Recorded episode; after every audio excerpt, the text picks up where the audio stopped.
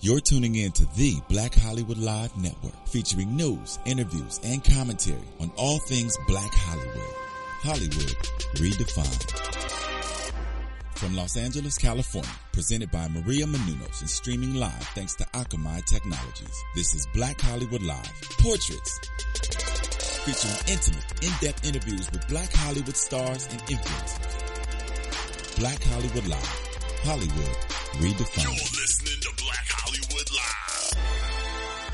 And now, the host for Black Hollywood Live Portraits, Dario Kristen. Hey everybody, you're watching Black Hollywood Live Portraits. I'm your host Dario Kristen, and here joining me in the studio today is DJ Jesse J What up? And the lovely Courtney Stewart. Hello, everybody. Our special guest today, we are really excited about. He is a superstar wrestler, also an actor. We have Chavo Guerrero Jr. in the Great, what's going on, guys? After today, we're going to change the name to Brown Hollywood Live. Oh, Brown Hollywood Live. Brown Pride, son. Brown Pride. Brown Pride. What's up? That Brown Pride. it On. Martin Luther King's birthday. That's it. That's Exactly, it. That's right? it. That's That it. works. Love coming That's together. right. It all That's comes right. in one form. That's right, for sure. Well, thank you for joining us today. Thanks for having me. Now, you are a third generation wrestler, right? That's right, man. That's Mm. right. How did you get started into business? At what age did you know you wanted to be a wrestler? Um, my entire life, as long as I can remember, I wanted to be a wrestler. Period over and out. That was it. I mean, I grew up with a wrestling ring in the backyard. There, was no, there was no swing sets. There was actually a wrestling ring. That's the truth. That's the truth. And uh, you know, just growing up around the business with my grandfather a wrestler, and my father and uncles and cousins and you know dogs and cats. you know, we just you know I really I learned really to walk in, in a ring. You know, I was crawling in a ring and and you know I used to we used, me and my uncle Eddie used to camp out underneath the ring. That was like our tent. We I mean that, we lived in that thing. No joke. What was your first uh, move you learned in that ring? God, you know what? I, I, I couldn't even remember. I just knew. I always knew how to do everything. It was really weird. When I first started training for wrestling, you know, people have to train and start learning moves. I could do all the moves already. It mm. was I've been doing them my whole life. You know, it was it was a no brainer. I could do flips and this, and I just, you know, I, I used to, when the ring wasn't around, I'd go to the couch and jump on the couch and do flips off the couch. It was really it was weird. I just just my whole life to do it. You know. Now I didn't know when I first started training. I didn't know why I was doing the moves. You know, if you rust, if you're in the wrestling world, we always say that you know anybody can go do a backflip and a hurricanrana, but you got to know when and why you're doing it. There's Yeah. certain places to do those in in the ring, you know. But I, I had no idea why, but I, I had learned that. Now, with so many yeah. family members who were wrestlers, like you, like you mentioned, your grandfather, your father, your Mm-hmm. uncles, was it uh, it for you to be a wrestler? Like, could you come and be like, you know what, I want to be a pediatrician. yeah, yeah, right. You know, I really, I really want to. Yeah, I really want to, you know, be a dog walker. Yeah, you know? yeah, totally, totally. You know what? They never pushed it upon me. They never said, "Hey, you're going to be a wrestler," and that's it. But it just, you know, we lived, breathed, slept, ate wrestling. We really did, and that was our, our whole entire life was engulfed by it. So there was really no no doubt that I wasn't going to be a wrestler. You know, but uh, you know, it's it's. I always wanted my whole life. That, that's that's I just knew it. I was going to be, you know, and even talking to some of my friends, you know, because you know we're not big guys. You know, the Guerrero family, we're we grew up in the land of the giants. We really did, but you know the the land of we call it the land of the white giants because and we were short brown guys, you know, and we made it, you know. But uh, yeah, I you know telling my my friends, you know, hey, I'm gonna be, I'm gonna be a wrestler when I grow up. They were like. Dude, you're you're five two. you're not gonna be a wrestler. And and some of my friends, literally after I became a wrestler, they'd look at me and go, you know what? We we used to laugh at you. We used to think there's no way that you're going to do this, and you did it. They're like, you know, mad props, you know. But that's what I. Uh, that's one thing I tell everybody. I go, don't ever listen to the haters Yeah. because they're out mm-hmm. there. They're they're there to not let see you succeed, and it's always some guy that's sleeping on his mom's couch at mm. 26 years old is telling you. Giving you his advice, right? You're like, Yeah, you know, and then you know, why do you listen to him? But I always say, don't even listen to those guys. I mean, go out and achieve your dreams. Nothing can stop you. If you want to do it, do it. What was going through school like for you? If you kind of already knew from a really early age what you want to do, how was that sort of affecting you being in school? Well, I always wanted this argument. Uh, my dad can beat your dad up. I always wanted that one. You know, that you, no one ever questioned that. You know, they they may maybe you know gave me may mess messed around with me and stuff, but everybody knew that my dad was the toughest guy around. Don't don't mess with, Yeah. with Don't mess with the senior. Yeah, that's true. Now, besides your family, who were some of your idols in wrestling growing up?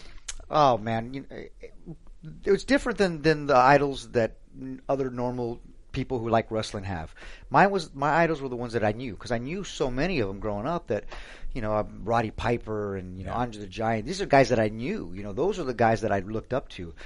Yeah, you see some people that you you know you don't you know you don't know. You may be fans of them, but the idols were you know of course my family, but you know the Hulk Hogan and uh, you know Ric Flair and Andre the Giant and those kind of guys. Those were my idols. And in 1994, you made your wrestling debut. Yeah. What was that like for you? The preparation and just the, the mental anxiety I feel like a wrestler might have just for their first Well, match. huge. It was it was kind of a, it was a great treat because it was here at the Olympic Auditorium, which is now like a big Korean church. But it but it was a Olympic Auditorium for uh, it really. It's like I was looking for it. I was going to the Staples Center one time and I was like, I know it's around here somewhere. I see this big Korean church, but what is where is it? And sure enough, I guess it's a big Korean church now. But it was, you know, that was wrestling in Los Angeles. That's the reason why we moved from El Paso, Texas. That's the home of the Guerreros, El Paso, Texas. The reason we moved to LA was because my dad started wrestling for what at the time was the WWC, I believe it was called, um, with Mike LeBell and Roddy Piper was there and Superstar Billy Graham and all these. I mean, anybody who's anybody went through that territory. Yeah. And um, he started wrestling here, and it was supposed to be for one year, and we just moved and ended up staying, you know. And uh, he, I knew that that arena back and forth as a kid. My dad became the booker, and the promoter, not the promoter, but the booker there, and that, which is like the matchmaker, you know. Hmm. I was around there, you know, at five, eight years old, just running around every nook and cranny of that place. so for me to to make my debut there was it was awesome. It was like, wow, this is. I use the I use the the most overused word in the English lang- language now. Sur- it was surreal. Surreal. You know, everybody says that. Nobody said surreal like ten years ago, right? Right, right. Now all of a sudden, like Britney Spears, is like it was so, So surreal. surreal. I'm like, oh my god, And I can't- amazing. That's That's like my, another one. yeah, amazing. That's like my pet peeve. but you know, and and it was funny because when I actually, you know, I'd, I've been wrestling my whole my whole life, you know, and been in front of crowds and everything. It was great. It was no problem. But now when you're in the ring and I'm looking over at some big old, you know, 280 pound guy that wants to beat me up, when they announced my name, I didn't even hear it. I didn't. Even, I was just like, I didn't know, you know, Chavo Guerrero Jr. I didn't like raise my hands and go, yeah, that's right. I was like petrified. I didn't even hear it. And my dad would be like, uh, put your hands up, put your hands up. You know, You hear got it like that little extra push behind Yeah, you. yeah, yeah. I was like, uh, can I go to the bathroom? And you, you you- you wrestled in both Mexico and Japan. What was the biggest difference for you? Did you, You know- kind of notice? I, I, they're definitely different styles. But the thing with the Guerrero family, and not to toot our own horn, but we've been everywhere, we've wrestled everywhere. So our style really transcends a Japanese style, a Mexican style, the lucha libre style, uh, American style, Europe style, because we've been everywhere. So if you look at what we do, we can, you know, fly with you, we can brawl with you, we can wrestle with you, we can do anything in the professional wrestling business, period over and out. And what makes I guess the reason why we've survived in the business for so long is because we can adapt to everybody. Whoever whoever we're wrestling, big, small, tall, fat, fast, slow, we can have good matches with them and make them look better than they are than, than because we're able to adapt with to you know to what they do. So I always say um, I use the Bruce Lee term a lot. Um, his quote: uh, "You want to be like water." You know, you want you your water. You put it in a, in a glass, it takes the shape of the glass. You put it in a mug, it takes the shape of the mug. You put it on the ground, it takes the shape of that mug of the, of the ground. So that's how we are. Our that's how I was taught to become like water in that ring and take the shape of whoever you're, you're wrestling. Don't make them adapt to you. You adapt to them. Mm. And I think that's really why we've been able to survive as long as we have in this business. That's a great philosophy too. Yeah. I, I, I need to like morph that into my life right now. There you go, I'm right? gonna steal that one. I'm trying to think. Okay, like so I'm going to be a mug. Yeah, I'm like, Yeah, yeah, yeah, gonna yeah. this one out. Yeah, right yeah, now. yeah, yeah. Kind of be like a like real nice bottle, like a like an Evian bottle, or Fanta. something. A fa- yeah, A Fanta, Fanta. yeah. Now, is that something that theoretically speaking, th- that your family sort of came to as they were, you know, as your father was wrestling and things that they sort of acquired over time? Or is that sort of a theory that going into it, they were on top of, ready to go because they wanted to be able to sort of fit into all those arenas? Yeah, I was always I was always taught that, you know, and I think we developed that not really knowing that we were we were going to go that route, but then by the time I came around, that's how it was, and that's how I was taught. Learn to do everything in this business. That way, when you in the ring with somebody, you're not limited and like, mm-hmm. okay, well, I can only punch and kick. Well, then you know that you're you're limited. You really Yeah. are limited. We're able to do everything that when we're in, that ring, we can. You know, we can. We always try to say we can make everybody look better than they are. Hmm. Yeah, and World Championship Wrestling recruited you, and from that you won a two-time WCW cruise cruiserweight, the champion and former one-time WCW Tag Team Championship before the company closed in 2001.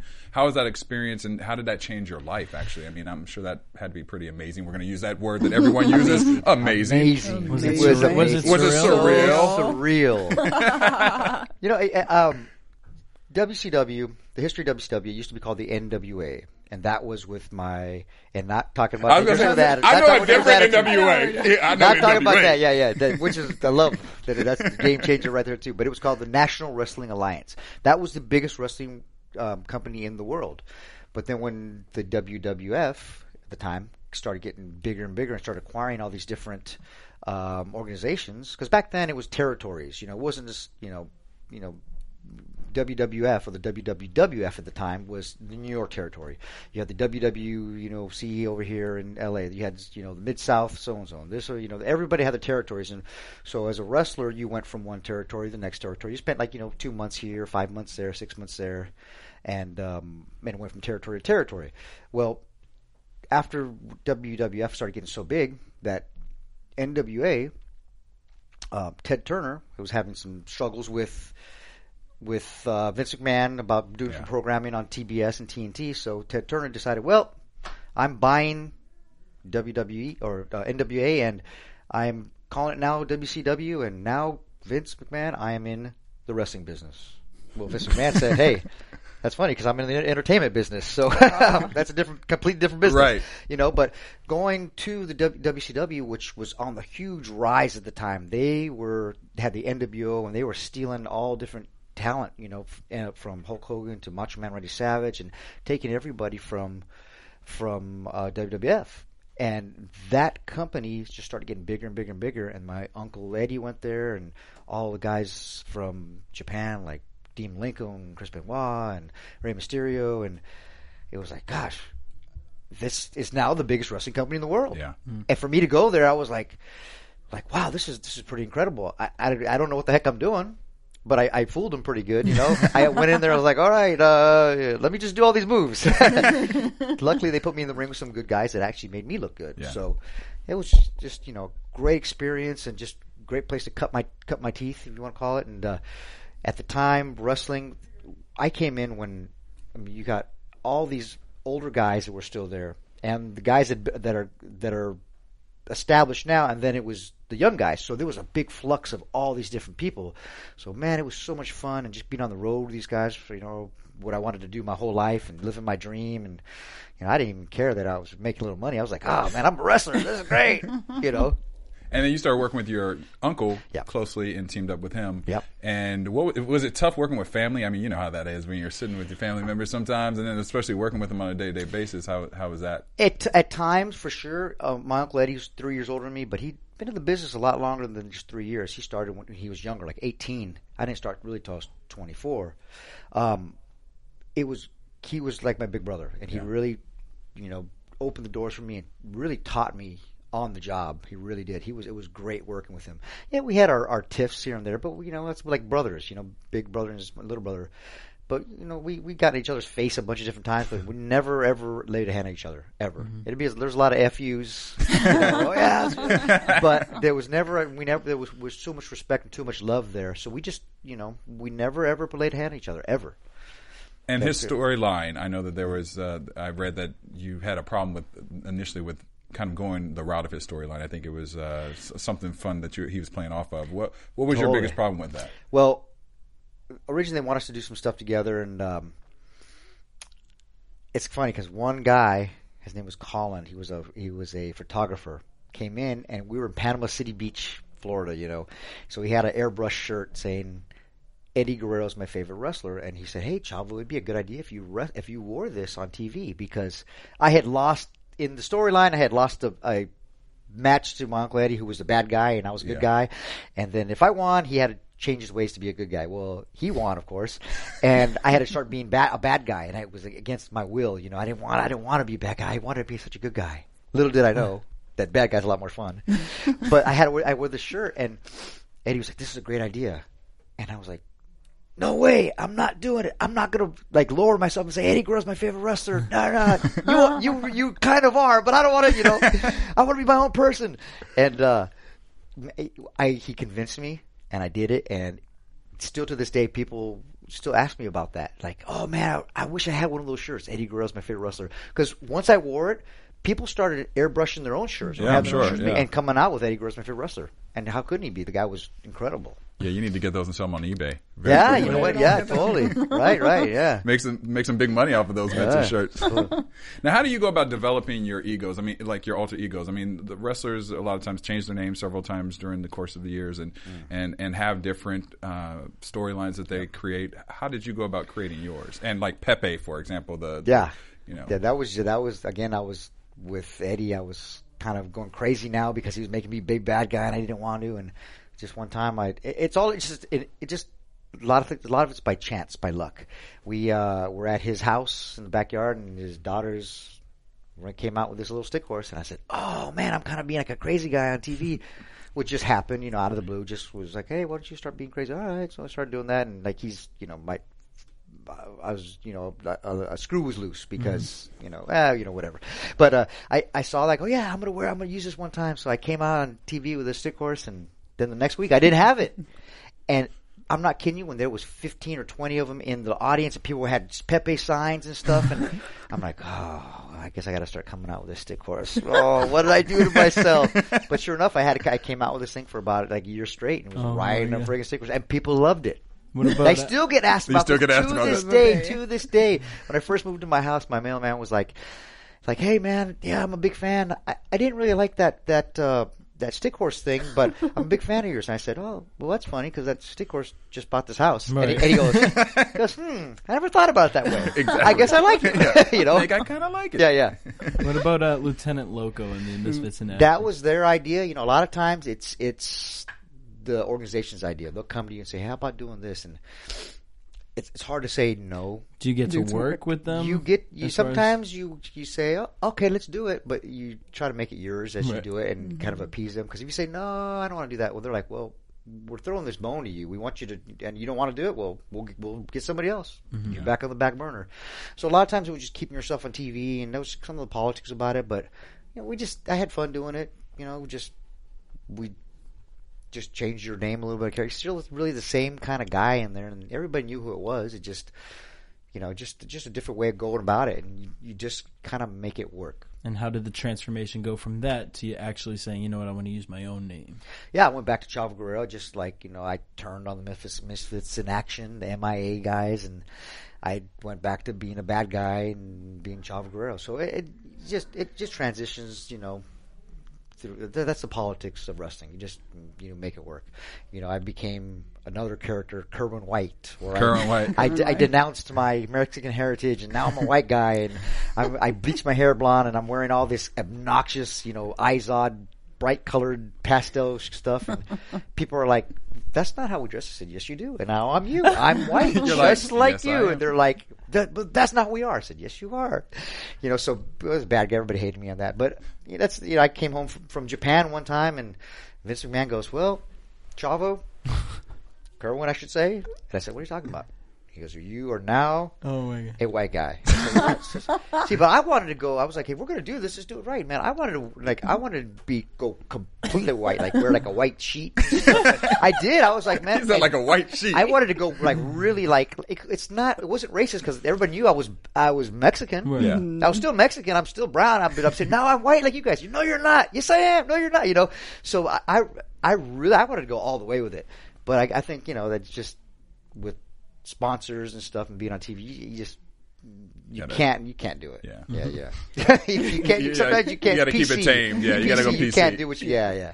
Well, now with the wrestling part of it, the athletic part, I mean, you grew up doing it, and mm, part of it is probably in your DNA to a certain extent. sure. But the alter ego portion and the sort of personality and building the acting part of it, where did that come from? Was it always just sort of it It's- came to you naturally, I or say did it's, you work? hard? I say it's always it's your personality, but just like in, like crazy intensified. It'd Mm-hmm. be like uh, it's you. It's my personality, like on like a massive amounts of Red Bull and Viagra and steroids and everything just combi- all combined All together. yeah, it's kind of this. That's me. It's just, but it's just way turned up. The volume is cranked up, and that's kind of it's kind of what it is. It's it, it- it's hard just to be, play a character if you don't believe it. You know, if you don't believe that character, then the fans aren't going to believe it. So anybody who, you know, let's take Undertaker f- for you know, uh, wrestler's been around for a long time. He's a real good friend of mine, but when he's doing that character, he believes it so much that he's so good at it. It's almost it's it's like a part of him, you know, that that he's playing out there. And I don't know where he came up with it, but it just he just did, and people believe it. Man, he's so good at it. How was your experience working with the Misfits in Action team? Uh, that was good. It was good. I, I, I, you know, all of them. They're they're all fun. Still, still to, to this day, a lot of my friends, you know, and like Lash LeRoux just did a new T-shirt for me. He's a real good artist. Just did a new t- T-shirt for me, and uh, you know, it was it's just another one of those things. You just roll with punches and just, just do it to the best of my ability, and that, that's the way I do it. Anything I do, I'm going to do the best I can. If, I'm, if I got to stamp my name on it, it's got it might as well be you know as best I can do it. A random question. Yeah. Do you have a uh, Do you have a wrestling rink in your backyard today? I, I don't. I don't. You know what? no tenting with the kids. No, you know, I, I, I would. You know, I'm doing some stuff right now with um, Quinton Rampage Jackson. He's a good, friend of mine with the same uh, agent and uh, uh, entertainment lawyer right now. We we um, are doing a lot of projects together right now, which is like some movies and uh, a lot of things that work. I can't explain, explain too much of them because they're, they're they're in fruition right now. In the next couple weeks, you know, there a lot more will uh, will be able to say about it. But with him, he's got a new he's got a gym, his Rampage uh, Academy. So uh, I'm in, in the works of getting putting a ring in there and doing some pro wrestling training in there. So. I won't have it in the backyard, backyard. but I'll still have access to it. You know what? You just got to get away from wrestling sometimes because Yeah. it will consume you. If you don't, if you let it, that thing will it'll eat you up and spit you out. Yeah. So with me, I, I get I get home and I don't even really think about wrestling. I try try not. It's always on your mind. you know, it's always on your mind. Like I'll, I don't know how many different moves I've tried on my wife. Not that way, but but I was like, this oh. this way. Like I'll see something on TV Well. and I go, I see something. I go, hold on a second. Come over here, and I'll like put her in some little weird way and say, "Oh, okay, okay, yeah, I got it. Okay, that's good." And she's like, "What are you doing to me? Gosh, dang, you love it, shut And up, bitch." You also were a trainer on the uh, WWE. I mean uh, MTV's uh, Tough, Tough, enough, Enough. yeah, tough enough too. Yep. What was that like? Kind of going from you know, a star on the stage to star on TV, kind of. That you know, it was cool. It was different. It, what's cool about it was that it was. I'm a, I'm a natural teacher out there. I don't know, just I've been blessed that way to where I, I really enjoy coaching and teaching, and that's that was a good way for me to talk about wrestling and and get it out there. I learned it was my real first time on TV, not in a pro wrestling role. Right. You know, it was in a you know on MTV, and it was a total it's a TV show. So I learned a lot from it for sure. You know, you got to learn that you know. It's, wasn't really about wrestling. It's about drama. It's Yeah. about selling, you know, getting you know people to, uh, you know, to watch because without the ratings, there's no show. You know, so I, I, got, I, I learned a lot from it, and that's that's what I really take from it. But it was fun, just being close to home. It was in L.A., you know, and I had a, they put me in an apartment over there, but I was able to still come home, and it was just it was just a fun time, you know. What were some things from the show? Like you said, okay, so you learned that uh, it was more about drama. And was there anything that you could take from it to kind of add to your character in wrestling? Oh yeah, well you know, it, it, after my character in wrestling, but my my my Hollywood character, I learned a lot from there. I'm always kind of like one of those obs- observing guys. You know, I, I hate my people when I hire somebody to do some work in my house, they kind of hate it because I'm, I'm I always like I can watch them. Like somebody's doing drywall, I'm checking them out, and they're like, "What is going on with this dude?" I'm like, "No offense, guys. I'm just looking at what you're doing so that I never have to hire you again." and it's true. I mean, I can do pretty much everything in my house now because I'll watch what they do. So I can do that. Okay, so now I do, do drywall and you know building and woodworking, and working on cars and laying tile and everything because I learned from watching those guys. You know, it's really not all that hard. You just got to learn how to do it. See, I see a HGTV show waiting for you great. already. There it is. It just right like popped there, in my right head. I'm there. like, Yeah, yeah, man, for sure. I love doing all that stuff. I mean, I you know got all the saws, the table saws, the miter saws. I'm constantly building stuff, you know. But um, it's the same thing with with that with Tough Enough because I was watching, you know, the production. I was watching the direction. Uh, I was I was kind of watching everything. I was watching catering. I was I was kind of like so I learned how to do a lot of that and and I put that in my backstage life a lot to where it was at the end of when I was in WWE was um, I started kind of directing my own stuff to where we had directors coming in and I would just you have to do it politically correct. You have to say, okay, well, how about we try it this way? You know, you don't want to step on their toes because that's their job. But how about try? Hey, Chavo, that's a great idea. That you know, I didn't think about. Okay, we'll try that. Hey, great. You know, and you almost start producing yourself, mm-hmm. and that really just from just observing those guys do it. You know. And is that something you'd even like to do more, like in your career? I know you're acting. Would you like to do producing and directing? As well? absolutely. I like really line? all anything with the camera and and just I- I watch now, and it's hard for me to watch film, watching movies because I'm, I'm I'll be watching going okay, well that the there's the wrong car in there. That's a wrong era. That's not. you know, okay, I'll, I'll stop and rewind it, and I'll show my wife, and I'll say, "Okay, look, see how his tie was this way, but next scene it was this way because the continuity was wrong." Yeah. I, I just, kinda, I just see, I see it now, you Yeah. know, and, and I, you know, I'm watching acting now and saying, okay, well, that guy's not a very good actor. Okay, that guy's a great actor. Oh my gosh, you know, so it, it it's it's kind of cool. I just saw the movie. Um, what was that? What was the last movie? I guess Reds. Was it Reds? It was. I just Oh. read it on Netflix. Um, yep, it is red. yeah, yeah, two. yeah. Well, I, still, Oh, I Red think two. the first Red and. Uh, um, Bruce Willis, was right? it- That's yeah, the- yeah. Was that yeah. the movie I just saw? Hold on, I'm just saying. Uh, Robert Duvall was in. I don't know if this is the one he was in. What an incredible actor! I was Oh, yeah. watching it, watching him act like the guy was so. I couldn't tell he was acting. He, he I believed he was that part, and Yeah. it was just. A, that wasn't even a big big role. It was you know, no, it wasn't Reds. It was uh, Jack Jack Reacher. That's exactly what it was. I was just watching movies the other day, and and you know, and with with Tom Cruise, I could kind of tell that he was acting some at sometimes, and nothing against Tom Cruise because the guy's you know he's Tom Cruise. He's Come Tom on. Cruise, yeah. But but they just you know just I was just enthralled with Robert Duvall, and I was rewinding different scenes, and my wife's like, "What are you?" Doing? Can't we just watch this dang movie? my kid's like, Dad, Like, shut up. now, if your kids want to be a wrestler, would you want them to come into the industry? I told them I get asked that a lot. I said, "Sure, if you bring me a diploma 1st bring me a diploma, and then I'll, and then I'll train you, because it's a great business. It's a great business for a young guy or girl to travel the world and make some money. But what happens is that you um, you be- get wife and kids or husband and kids, and all of a sudden you're kind of locked in. It's like, gosh, how do I get out? I'm making good money. Yeah. You know, the the exit plan is always planned for you in wrestling, whether you plan it or wrestling plans it. So you want to be in, involved in, ru- in planning it, but it's like, if I got nothing else to to fall back on, Yeah. Mm-hmm. what am I going to do? Yeah. So that's what I told him. I said, sure, if you guys want to do it, okay, but you bring me bring me a diploma. Thank God that one wants to be a pro football player and one wants to be a chef. Oh, there you. Nice. Yeah. There's so I plenty, plenty of ways to make money in both, both of of those those. yeah, and I told the pro football player guy, I said, uh, you know, you better, you really better get your degree now, because you're probably not going to do that. You know, you know, the, the same. I wanted to be a pro football player too. I wanted to play for the Dallas Cowboys, and then Russell on the off season, hundred percent, and that you know didn't even come close to being true. Well, you're obviously a physical guy. I mean, I would imagine that there. I, I know you sustained a couple injuries, like a concussion, Ah, uh, real a broken, or is it orbital orbit, bone? yeah, yeah, by broken eye orbit and uh, you know torn bicep. I mean, I've been I've been hurt for 18 years straight. I really have. I've, I've been hurt. With what this kept you fake, motivated With this with it? fake wrestling, I've been hurt. you know what? It's it's so physical that you constantly are you're hurt, and you got to just work around it. And that's you know I'm so used to working around things that it nothing really stops me anymore. You just kind of get in the gym and just and kind of just do it. You know. And did you have like a hype song to get you going? uh, You know, something you sat in your car with right before you got in the ring. And I got a ton of I got a ton of them, man. You know anything you know anything Snoop or Dre. I'm, a, I'm an old school Old school hip-hop. right? Yeah, hip hop for sure.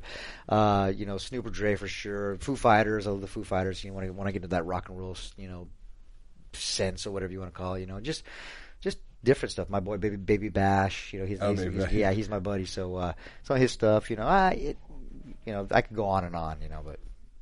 in 2008, you reached out. You reached the highest level of your uh, success with the singles win from. Uh, you defeated CM Punk. Yep. And then uh, you went to win the ECW championship. Correct, yep. What was the difference between that win and the other championships that you actually had won? Why was that like the one that you really felt put you on the map? you know what? Eh, our dream, mine, Eddie's dream, Eddie, our dream was to be the world tag team champions. It wasn't to be, you know, our single champions. We always pretended we were. We'd take my dad's and uncle's, you know, championship belts and wear them and pretend that we were the champs. so when we achieved that dream, at Madison Square Garden of all places, you know, and we defeated. Um, it was a three-way dance, we call it. You know, with three di- three different teams. It was me and Eddie against Rey Mysterio and Edge against Chris Benoit and Kurt Angle. Uh, when we became the WWE Tag Team Champions, SmackDown version, whatever you want to call it. Um, we achieved that goal. So we had to make other goals for ourselves. So we said, okay, well, let's, we got to become the heavyweight champions. So Eddie became the, you know, the world heavyweight champion, and I became the ECW champion. So uh, it was, you know, a couple years after that. But um, you just have to set different goals. Once you achieve them, you Yeah. you got to do other things. You know. So with me, it was, you know, it was it wasn't the ECW of old. It was the new WWE version. So I I never I didn't I, I didn't think okay I made it. I, again, I've never actually thought that. I thought okay, you know what? What am I going to do now? So now I got to set my sights in different different titles, and Yeah. different titles, and different titles. So you know it, it it was it was great, but you got to. And I don't believe the hype. I'm not one of those guys. I don't believe the hype. I'm not. I'm like okay, let's just. It's my job. Let's get it done. Okay, what's next? You're only as good as your next match. your I said, match, yeah. not your last match. Your, Your next next, match. And what's kind of the evolution uh, from that uh, with wrestling and what you want to get into next? Now it's man, it's, it's, it's transitioning into acting. You know, I mean, really, I got endorsements coming on here and starting at a couple different businesses going on, like I was talking about with with Quinton. You know, um, with Rampage Jackson. Uh, but it's really just it's doing some acting stuff, you know. And I'm so close to LA here, and uh, it's just like a it's a natural t- transition because we've been doing it, you know, already on you know in wrestling in front of you know it's a little different because we we do it so over the top you know we're so big and I get on camera sometimes that little small screen they, they said they're like slow down Yeah. keep it small or you're too big so I'm too like oh I'm too theatrical you know so I got to bring it down a little bit but um y- you know it's it's just a natural trans- transition. We've been we've kind of been doing that. So you know of course you've got a lot to learn. It's totally it's it's definitely different. But um it's just something that I people have been trying to tell me for years to do it, and it's like, all right, let's let's try it, and you know, it's it's actually working out. We got a lot of big things coming here pretty soon, real soon. I just did a finished a movie called Fight to the Finish, which is an MMA type movie where I play a crooked trainer type guy in there. So uh, that was that was really cool. It was real fun. And the director loved it and thought I did really well. So that's you know, it's good for the real. And wrestling wise, I mean, you've played bad guys, good guys. Yeah. Uh, as far as acting, is there kind of a role that you would really like to aspire to play? Yeah, you know what? I, I don't think there's just one role. You know, I would like to break out of just the that mean wrestling type role that you know I can play. I, I already proved I can play that. Right. And I want to play. You know, I want to. I'll do a, love story. I'll do, you know, a comedy. Definitely want to do comedy. I, I you know, I'm a fun looking guy anyway. So you know, I mean, you know, that's something that you know you comedic comedic timing. You can have it outside of the camera, but on camera it's, it's different. It really is. So I want to see if I can do that, and I, I believe I can. Um, I'm I'm open to just getting better. Any, like I said, anything I do, I want to put my put my name on it. I gotta do it the best of my ability and just really at work at it and work. You know, whether it's getting acting coaches and and just practicing all the time and practicing all the time or whatever it is, I'll you know I'll do it. And what's it like without having the audience there It's it's for you? It's I think it's easier and harder. It's easier in the fact that pr- there's not as much pressure, but I think I work better under pressure. When that red light comes on and I'm fr- in front of ten thousand people, Yeah. that's when I think I just there's no there's you you mess up, you just got to cover it up. It's not like, all right, what's what's my line? line, okay, and go, and go right back into it. That's, you know, so it's it's. I think it's. Yeah, I think it's easier just being on uh, on that small screen on the camera, but um, you know, just being in front. Of, it, it's nothing like being in front of a live crowd. Live crowds, that's when your adrenaline's going. That's man, you gotta. It's it's man, it's through the roof, man. Just like wrestling in front. I was did something with with Jeremy Piven when he came to uh, to Raw one time, and uh, he was like, "Oh my god, this is incredible!" and we're on the side of the ring. He's like, "This is great! Wow!" And I said, "That's pretty awesome, huh?" He goes like, "Oh man, I feel like it was, you know, 1992, and I was at the the the." The laugh stop of the comedy store when he was doing stand up, he was like, "It was this was this was awesome," but now you're punching each other, and it was kind of cool to you know to get his version of it, you know. And I'm like, man, our adrenaline's through the roof, man. You just gotta you know control it, and it's it's it's different for sure. You know, mm-hmm. yeah. I, I, I've worked with a lot of different celebrities in that in that sense, and they all like say like, "Wow, man, I can see how this is just addicting." I said, "Oh, there's no drug like it. No drug like it in the world." With oh, go ahead. I'm sorry. Courtney. Um, big, obviously, we're Black Hollywood Live, so we often talk about uh, representations of people of color in general. And now that you're sort of moving into TV and film Yeah. and those types of things, where do you sort of see your responsibility, or do you, your desire to sort of be a part of making even your own heritage as a Latin man more apparent on television? I'm so glad film? you asked that. You know, that we're going there because in re- just in wrestling, I was asked. I've been stopped so many different times, and it doesn't really happen to other to other wrestlers. Like a, let's say a guy from Ireland or whatever. I get stopped by Hispanic people all the time, going, "God, thank you, thank you for what you, you do for, for us, for for you know for a ras for la raza, for the for our race," and I'm like, guys, I'm just I'm just trying to feed my family. And they go, no, you don't understand. This is we don't have people Yeah. in Hollywood. Mm-hmm. We don't have you know we have you know a George Lopez or we have we there's there's we don't have people in sports. We don't have people in in you know in Hollywood. We don't have, we, they they just don't have them. So I find it a huge responsibility for me to actually represent you know represent the Hispanic people huge you know and that's something that it's not only my audience you know I, I not realize that huge I just feel a, a huge responsibility to them that I it's not just doing it for me now. I'm doing it I'm, I'm doing it for them. I really am. I, I want to uh, you know represent them and and and it, add to them because it's such a big culture and it's so growing it's number the growing biggest culture you know biggest uh, what do you call it the the Race. the race, not race, but in the the country. demographic. That's what I'm Demographic. for. In the country, it really is, you know. And they're saying, you know, by 2023, it'll be the, you know, the majority. The majority, Yeah, majority. Yeah, and, and, sure. and me, I was talking to Edward James Olmos, almost dropping names, of course, and and he was saying, he's like, no, man, he's like, it's before then. It's Yeah. before then. It's like in 2021. He's saying he's like, it'll be the majority. Yeah. And then there's the majority, and there's nobody for them out there. It's you know, it's a it's a not just a great um, responsibility, is a great opportunity, and I'm I'm going to attack it. Capitalize. Yeah. Well, for as you're in this transitional period of from wrestler to actor, is there someone's career that you look at that you'd like to emulate after? Like, obviously, Dwayne the Rock has had a successful monster of a career. I mean, all of us want to be the Rock, but who, is there somebody who you would like to that that guy is he's such a nice guy, such a grace guy. I, I love that guy. Not just in the ring, but his you know acting, and he just he's really made he's made he's made himself this blockbuster guy. You know, so definitely you know him for sure. But if you have you ever met Dwayne? You, No. you, you see him. walk I've in the seen room, him. You walk. He walks in the ring. He walks in the room. You're like. Who the heck is that? The guy's six foot four Yeah. with his thousand watt smile. Yeah. like, that guy is a movie star. Yeah. hundred percent. Yeah. And a genuinely nice, nice, nice guy. Really, really, really is. Um, you know, definitely, you know, definitely him. But um, there's just so many different people in Hollywood that you look up to. You know, like a De Niro and Yeah. you know, and Pacino and those guys that are just, you know, they've they had their struggles, but they, you know, they persevered and they've, you know, they're they're at where they've been not by luck. You Yeah. know where they are. They're not there by luck. They're there by, by hard work. Yeah, that's true. know? Yeah. And then with with that, you know, obviously you are a celebrity in wrestling and you are transitioning into acting. Comes the part of that a lot of people hate is the press and the media of, of hearing stories about yourself. Mm. What have you read about yourself or seen that just you were just just pissed you off? Basically, You know, you know what? You, just- you know- got to take it with a grain of salt, man, because especially with these days of social media now, Mm-hmm. Which is another company I'm doing right now, also a, a social media company that's dealing with monetizing to, uh, social media. It's a, it's, it's there's nothing like it out there. It's, it's Mm-hmm. going to start soon. It's massive, but um, just with still social media now, if someone wanted to write something bad about you or talk bad about you, they had to write a letter and send it into your studio, your fan club, or whatever.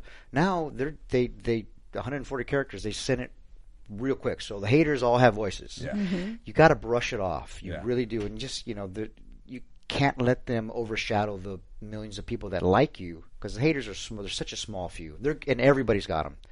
You just you just got to blow it off. And any stories out there, you just you know you take it with a grain of salt. And my grandfather always told me, there's you know you've heard this before, I'm sure, but no pub- publicity is bad publicity. If they're talking good about you or they're talking bad about you, at least they're talking about you.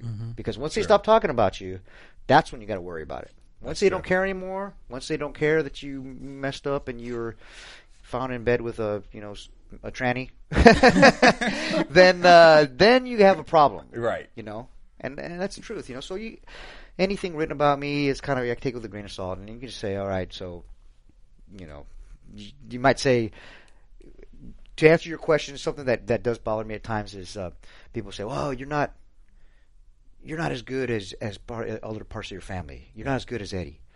Well, Eddie used to get the same thing. He used to get, you're not as good as, and this is straight from his mouth. You're not as good as my dad was. His older brothers. My dad used to get it. You're not as good as your as your dad. So every there's always going to be people that like other people more than you or whatever. And we've learned that you're you're you're not as good as them. You you can't be because they're them. You're you. You can only be as good as you can be. And and and you have to just blow all those haters off and just on Twitter just block block block. you know, really, you know, and that's really all you can do. You know, I'm sure you guys get it. Oh yeah. You Yeah. know? I'm, s- I'm sure you get it. I'm sure you, right? It's like, what? Don't you guys have anything better to do than to Exactly. hate on people? Or like, I like the ones that make the, the fake accounts like they're you. Yeah. Like, oh, like, like they're and you're trying to get followers to follow you, follow them, like follow a fake you. We're like, I- is your life that miserable, that pathetic that you have to pretend you're somebody, Somebody else? else. Yeah. Catfish. Weird, right? Yeah, catfish. It's weird, right? Yeah. What is what are you doing? Hey, if you're listening, don't do that. Close Don't all your fake it. accounts. I would imagine they wouldn't want to mess with you too much, though. You know what? I see the guns over there. You know, so. I, you know, I got the jacket on on purpose. you know what? It's one of those that I'm not six foot eight, so I don't get the. Uh, they they look at me and, and freak out. You know, they, I get a lot. A lot of times they look at me like, "Oh, well, he's not that big." so the people say that to me. Oh, you, you ain't that tough. You ain't that bad. I say, "Yeah, you're right." I just, but I just got to be a little better than you. Yeah. that's it. That's all Yeah. it takes. So people are like, oh, this guy's there's something messed up with this guy. My my friends call me the the Mexican Hulk, the Mexican Hulk, I like the that. mulk the because mulk. because when you you don't like me when I'm mad, you re- you release it. It's like ah, my small man complex come out, and I was like ah, I can beat you up. I know I can. There we go. We got to get Mulk shirt. We gotta get our mulk. mulk shirt. That's the new one. The eBay. Mulk. eBay The part two. The Mexican Hulk. Well, this actually kind of goes with the next question. If you could describe yourself with one word, what That's would it, it, be? man. The mulk, the The mulk. The man. mulk. My, my wife hates it. She hates it. It's my gift and my curse. because uh, you know, I they, she says, "Man, you're you're five nine, but you get you become six four really fast." And people like freak out, like. This dude's crazy, man. Yeah. What's going on? You know, and I, I don't, li- I don't like getting that way. I hate it. But it's, you know, I suppress, I suppress them. I, I David Banner them. I suppress them. And what did you feel about the recent announcement about the WWE Network? I think I, it's great for them, man. I, I want to. I'm not one of those hater guys that you know will you talk bad about you know whatever company. I, I'm I'm happy for them. I want them to succeed. It's better for wrestling. It's better for everybody. You know, I want all wrestling companies to suc- succeed out there. You know, with them, it's definitely a challenge. It's, it's new territory, so it's going to be growing pains for them for sure, and they're gonna um, they're gonna do a lot of things right, and they're going to do a lot of things wrong. Yeah. But uh, I think ultimately the fan is going to win, and that's why we do this business. We do it for our fans. We can feed our families because of these fans, you know. So we always have to remember that. You always have to know what you're doing, why you're doing this, and and who to thank. And my grandfather always told me that there's um you have responsibility to these people. They're especially in this economy. They can pay their money and and, and they don't have a lot of it Yeah. but they're choosing to watch you and whatever it is your film or your TV show or your your uh, your your new uh, fix it show that I'm going to do Yeah. HGTV. HGTV Your show. executive producer. Exactly exactly Give me a call. Or- yeah or whatever it is you seeing you wrestle you have an o- a obligation and responsibility to deliver the give them their money's worth Yeah. a hundred percent and there's always those people that are watching you for the first time but there's always those people that are watching you for the last time Yeah. you know so you have to you you, have to give them your your money's worth that that's your obligation huge and that's something that I always stress to the younger wrestlers like well guys you, it's your responsibility to go out there and, and work your ass off for these guys And is there someone I I know you worked with like Darren Young? Um, Yeah. Is there any up and coming other wrestlers that you really have your eye on that you're like that's the next new star? you know what that's really hard to say because you might people get it real early and then all of a sudden they fall off or somebody are late bloomers you know like like John Cena like John Cena was just a guy that that was you know good looking guy, great body, you know, uh, okay wrestler in our locker room wearing trunks and tights, and then all of a sudden we were in South Africa. This is a true story. Uh, we were in South Africa and we heard him start battle rapping with somebody backstage, and we're like, "Are you kidding? Did you just come up with that?" He's like, "Well, yeah, you know, it's one of my my little talents, and I've done a bunch of you know you know battle battle rap you know challenges." And we're like, "All right." So then I think it was Tommy Dreamer that took him to Shane McMahon, Vince McMahon's son. He goes, "Listen to this," and then they brought him to Vince McMahon. He was like, "Wow." That was great. So if you remember early stages of John Cena, he was this rapper guy on TV, like this white rapper, like uh, He was. yeah, and he was great, right off the cuff. He was awesome, you know. And then uh, he just evolved into what he is now. So you, no one really saw it at first, and then all of a sudden he became this late bloomer, and just he's he's awesome. He's great. He's great, great in the mic, man. There's kind of nobody like him really. Yeah, and he's become such a huge star too. Just oh yeah, on the yeah, screen. for sure. A great Make a Wish, you know, great uh, uh, representative for WWE and Make a Wish, and so many different things. You can, you know, say what you want about him and not like him, and, and believe me, I have, I have, and I and I'll, I'll take some of that back because the guy really is a good guy. He's a he's a cool, cool, cool ass dude, and uh, you can see why he's in the position that he's in because he's he's a hard worker. He really does, and, and he he gives to those fans. He really he he does. And tell us about some of your celebrity ambas- your celebrity ambassador role and some of your new endorsements. Yeah. Okay. So this new company that I'm working with is called uh, uh, Tweet Secret. It's a brand new. It's, it's launching here within the next month, and it uh, is a, a company that deals with, with monetizing social media for celebrities. So as what what we did wrong as celebrities is we started giving everything away for free to get more followers to give them more free stuff. There's a lot of celebrities out there that have a ton of followers and are broke. Yeah. Broke bitches. Another Yeah, T-shirt. Yeah, yeah, exactly, exactly. I'm rich, bitch. You want that, right? But, but, uh, you know what? It's true. And so this company kind of creates a VIP experience for your, for your hardcore fans and gives them content that, that you couldn't really give them otherwise. And, and they created a great app that it's just a really great delivery system for your fans and it just it's I think it's a game changer. I really think it, I think it is going to change the way that everybody you know interacts with the fans. So that's yeah, it's, I'm really excited about that, and you know, just doing some stuff with Quinton, like I keep saying, and uh, just my next move, next movie's coming up, and we're in talks right now with some couple directors, and and uh, you know, the sky's the limit, man. We're just gonna we're gonna attack it. We're excited for your new Yeah, man, your new you. roles and transition. Thank you, Where thank can all you. your fans find you if they want to find out more about your endorsement deals or what you're doing? Where can they find Yeah, you? follow, you know, everything's tied into my Twitter. Follow me at Me- at Mex Warrior, like Mexican Warrior, M E X Warrior. That's- Warrior. Yeah, yeah, yeah. That's where you can find pretty much everything that's done with me there, and you know, on Instagram, I'm uh, Chavo Guerrero Jr. But everything just linked all, all up together. You know, I push one tweet out, it goes to everywhere. One picture goes to my Facebook, goes to my my Instagram, uh, you know, everything. You know, So just find All him. right. You'll Just find, find him. him. You'll, You'll- find you'll him somewhere. You're You'll find find. Chavo. Just, I'm like the, him. There. just put like the like the bat the bat cam. You know, you put the bat the, bat things. signal. No, you just put a burrito in the sky. I come a big old burrito cam. burrito That's it, man. I'm the coming. Mulk will arrive. The Mulk Mulk will will show up in the Lolo, the '63 rag top. I'm ready for the new Avengers movie. Right. I think, I Yeah, think, yeah, yeah. listen, we, we got some projects that we want you to do. That's right it. here. That's it, man. That's it. I love it. Jesse, where can your fans find you? You guys can find me at DJ Jesse J. Courtney. And you can find me at Stuart Starlet. And you can find me at Daryl Kristen on Instagram, Twitter, and Facebook. Thank you guys for tuning in. We have the superstar himself, Thanks, guys. Thanks for having me, man. Thank Peace. you Viva la raza. Check him out. Check out all of his stuff. Go to his Twitter. Go to his Facebook. Everything he has, and find out what he's doing. Right on. Thank you. Peace. Thanks, guys. From producers Maria Menounos, Kevin Undergaro, Phil Svitek, Dario Kristen, and the entire BHL staff, we would like to thank you for tuning in to the Black Hollywood Live Network.